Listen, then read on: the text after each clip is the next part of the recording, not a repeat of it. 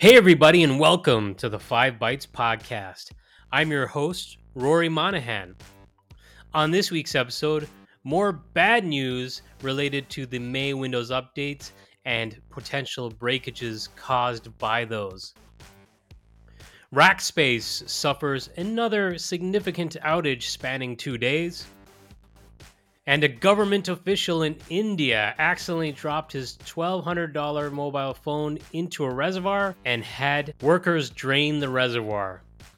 For this crazy story and more, keep listening to this episode of the podcast, which of course is brought to you by my sponsors, including Netwrix Policy Pack, where you use Group Policy, PolicyPak Cloud, or MDM to remove local admin rights, manage and lock down applications, Java, browsers, and mitigate ransomware, plus more and also brought to you by ControlUp, end-to-end digital experience management for the work from anywhere era. ControlUp, happy users, happy IT. And of course, also brought to you by Numecent, the inventors of the first and only cloud-native container management platform for Windows desktops. If you enjoy the show each week, give these awesome sponsors to thank. And now for some news. Starting off with more bad news from the May Windows updates, BleepingComputer.com reports that Microsoft have confirmed that some 32 bit applications are impacted by recurring failures when saving and copying files across multiple Windows versions, especially when copying to network shares. The intermittent issue only affects apps that are large address aware and are also using the copy file API on Windows 11 21H2 and 22H2 and this is after installing the recent update KB5023774. It is also affecting Windows 10 21H2 and 22H2, but this is with KB5023773 instead. So different KB numbers, but it does affect both Windows 10 and Windows 11. Microsoft have stated Windows devices are more likely to be affected by this issue when using some commercial enterprise security software which uses extended file attributes. File Explorer itself is not susceptible to the problem as it affects applications which use the copy file API as I stated. So Microsoft Office apps like Word and Excel are actually susceptible to this problem, but only when utilizing the 32 bit versions, with impactors users potentially receiving a document not saved error message. Microsoft has already fixed the issue on Windows 10 and Windows 11 21H2 via a known issue rollback, which you'll have to use group policy to initiate. No fix is available at the moment for 22H2 at least at the time of this recording. So keep your eyes peeled for that. And if you do see this type of issue, you'll know why. Microsoft have announced that the conditional access authentication strength feature is now generally available. With conditional access authentication strength, administrators can define a minimum level of authentication strength required for access based on factors such as the user's sign in risk level or the sensitivity of the resource being accessed. Organizations can choose from predefined authentication strength policies or define their own custom authentication strength policies based on their specific needs and risk profiles. These policies can be applied to members in the tenant and for external users from any Microsoft cloud. So, to check that out, I believe you can go into the Microsoft Entra Administrator Center and you'll find it in there now. I can't recall if I already covered the story about the .zip domain becoming available. Uh, but if I didn't, Google started offering .zip domains pretty recently, and very quickly, cyber gangs started to take advantage of this. Well, now there is a new file archivers in the browser phishing kit which abuses zip domains by displaying fake WinRAR or Windows File Explorers windows in the browser to convince users to launch malicious files. BleepingComputer.com reported the toolkit can be used to embed a fake WinRAR window directly in the browser when a .zip domain is opened, making it look like the user opened a zip archive and is now seeing the files within it. While it looks nice when displayed in the browser, and it brings up a pop-up window, uh, you can remove the address bar and scroll bar, leaving what appears to be a WinRAR window displayed on the screen. While the toolkit does still display the browser address bar, it is still likely to trick some users into thinking this is a legitimate WinRAR archive. Furthermore, creative CSS and HTML could likely be used to just refine the toolkit further and make it look even less like it's running in the browser. And this is just one example of how these .zip domains may be leveraged by cyber gangs in the future. I'm sure there will be more and probably more sophisticated ruses at that. Thanks to my buddy Jeremy for pointing out this next story. Researchers at cybersecurity firm Eclypsium have identified a potential backdoor like behavior on some gigabyte systems in circulation, which puts 271 distinct motherboard models at risk. Firmware on the identified models was found to be initiating and running a Windows native executable during system startup, which insecurely downloads and executes additional payloads. The mechanism is used for installing what should be harmless firmware updates, but researchers have said there are no security measures in place, which means it could be manipulated to install malicious software. Not only does the updater download code to the user system without adequate authentication, but it also sometimes downloads over HTTP instead of HTTPS, potentially exposing users to the risk of a man in the middle attack. Besides establishing connections with the internet, the updater has the ability to download for- firmware updates from a NAS device in the local network too, and this introduces a potential risk as a malicious actor could imitate the NAS and infect the victim's system with spyware or other malicious or other malicious software.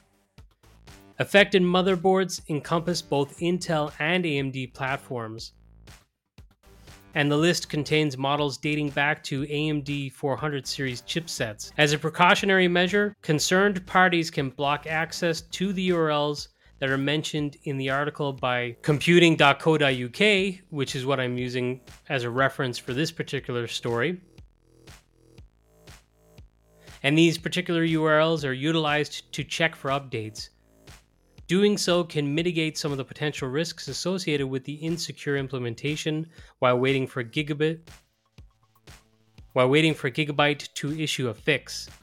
Users are also advised to take the following precautions. That includes conducting regular system scans and monitoring for any signs of affected Gigabyte systems or suspicious firmware behavior, update systems with the latest validated firmware and software versions provided by Gigabyte, review their UEFI BIOS settings for any options related to the App Center download and install feature.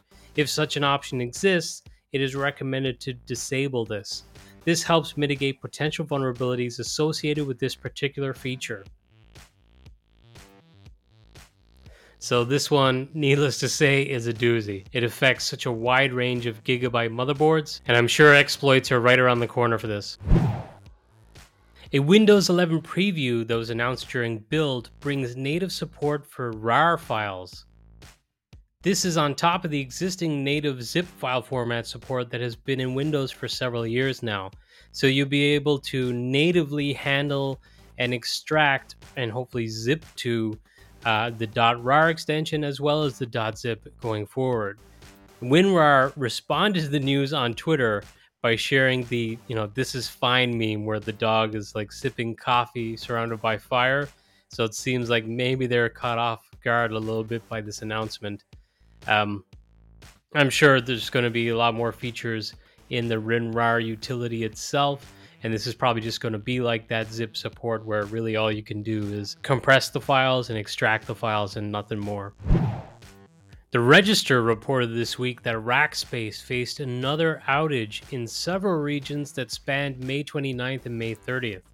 Rackspace even warned customers of its London data centers that whatever's causing the issue at the time may cause disruptions to their backups and offered instructions on how to detect any failures.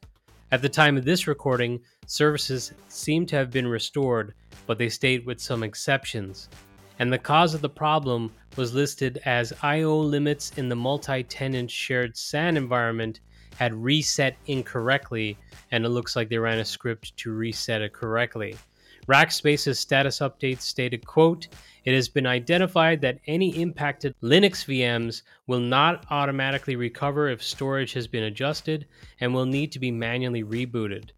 Rackspace engineers can reboot impacted VMs from the portal where necessary. End quote. So another worrying uh, cloud outage here, this time for Rackspace, who I believe had a recent cloud outage as well, or cloud service outage. So uh, not a good look, really. But hey, hopefully things become more stable. Thanks to Corey Hendrickson for sharing this because I completely missed it from the Microsoft Build announcements. And he stated that it's a super sleeper feature because he said that Microsoft didn't demo it and nobody has reported or tweeted about it during the event. So it's no surprise that I didn't see it until Corey tweeted about that. Um, but the feature is App Restore backs up your WinGet applications, so your Windows Package Manager applications, and DevHome can install them for you. So it looks like backing up and kind of restoring WinGet installed applications, probably from moving from device to device, or possibly from if you're just wiping a device and then uh, rebooting Windows on it, then you can maybe get all your WinGet applications back without having to do much configuration. So, pretty cool by the sounds of it.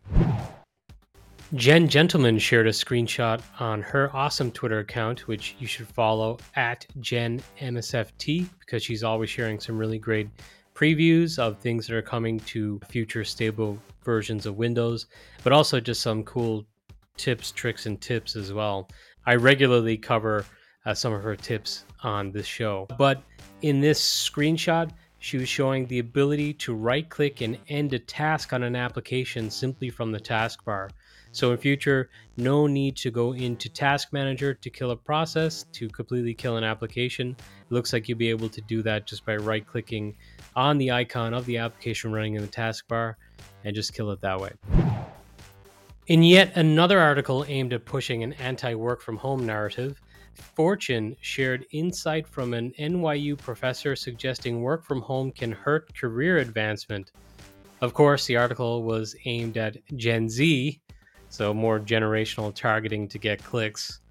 Um, but the professor stated before you collect dogs and spouses, get into the office, establish mentors, establish friends, adding that those promoted are the ones with the best relationships at work which is a little short sighted and narrow minded because the last two companies that I worked in, um, at least most of the team was working remotely and there were still promotions of people. So, yeah, not buying this one. I think it's more clickbait, but it just further shows this kind of strong narrative now to try and push people to return to work from the office. Manuel announced a new version of NeverRed has been released, which is version 2.10.15, and it has added some great new applications in there, like Bloomberg Terminal, Google Drive, Jabra, the possibility of Teams optimizations for AVD, and more.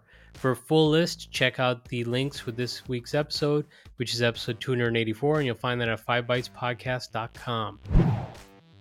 The next Cloud Paging User Group online meetup will take place on Friday, June 9th at 2:30 p.m. BST, which is 3:30 p.m. Central European Summertime, and I believe it's 9:30 a.m. Eastern for those in the Eastern US.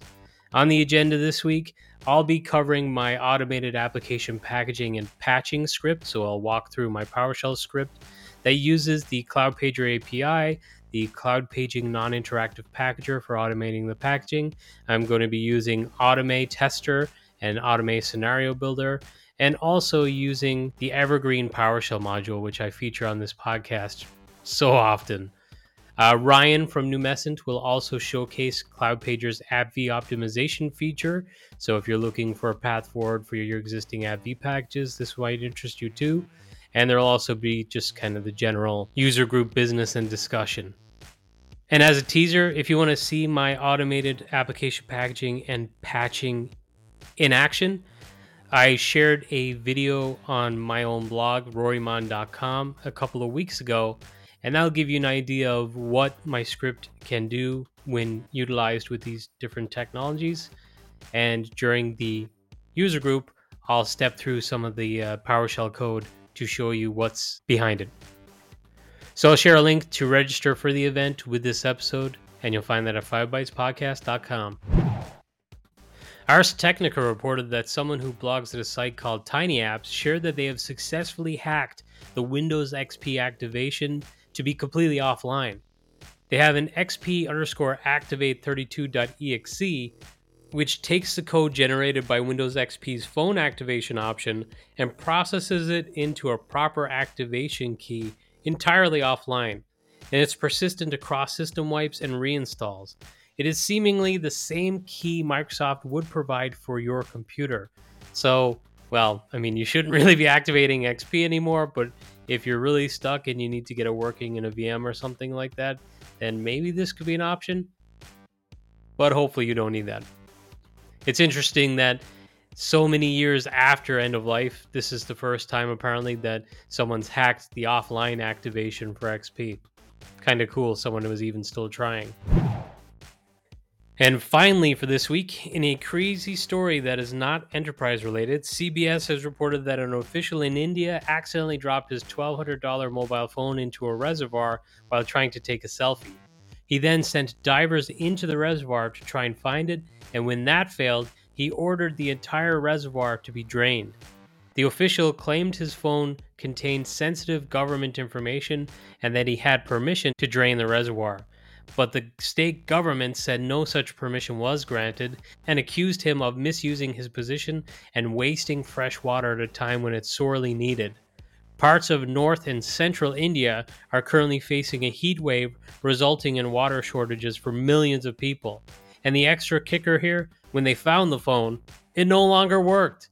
The official is suspended pending a full investigation. I feel like that's the kind of story that's going to follow that person around for the rest of his life. And now, this episode's scripts, tricks, and tips. Silvio Balduzzi recently shared a tool that he created called the App User List Tool, which can generate a user list of applications showing the number of times applications were executed by users on your managed machines and hopefully this script will be shared soon. It looks like the script hasn't been shared, but some screenshots and some details of what it can do has been published by Silvio on his blog. It looks pretty cool, and this is something that a lot of organizations will likely need as they start migrating from Windows 10 to Windows 11 and also just migrating from maybe platform to platform. And Gregor Suttie shared a blog post, actually a single blog post that's going to be part of a series of blog posts around challenges of installing application in, in Azure VMs. Part one is a look at Azure VM extensions. Uh, well, really, it looks like it's uh, DSC extensions. I'm not really sure what the state of Azure VM extensions is at the moment and if it's still going to be supported going forward, but this is uh, Azure VM extensions DSC extension. And finally, James Kindon has updated and published a blog post on WEM Advanced Guidance for 2023. So, WEM is a really awesome product. In my opinion, a lot more Citrix customers should be using it. It's so, so powerful. And if you'd like to learn more and get actual guidance from an expert on WEM, then check out this blog post. And as I do with everything I talk about on the podcast each week, I'll share a link to that with this episode. And that's it for this week's episode. Thank you all so much for listening.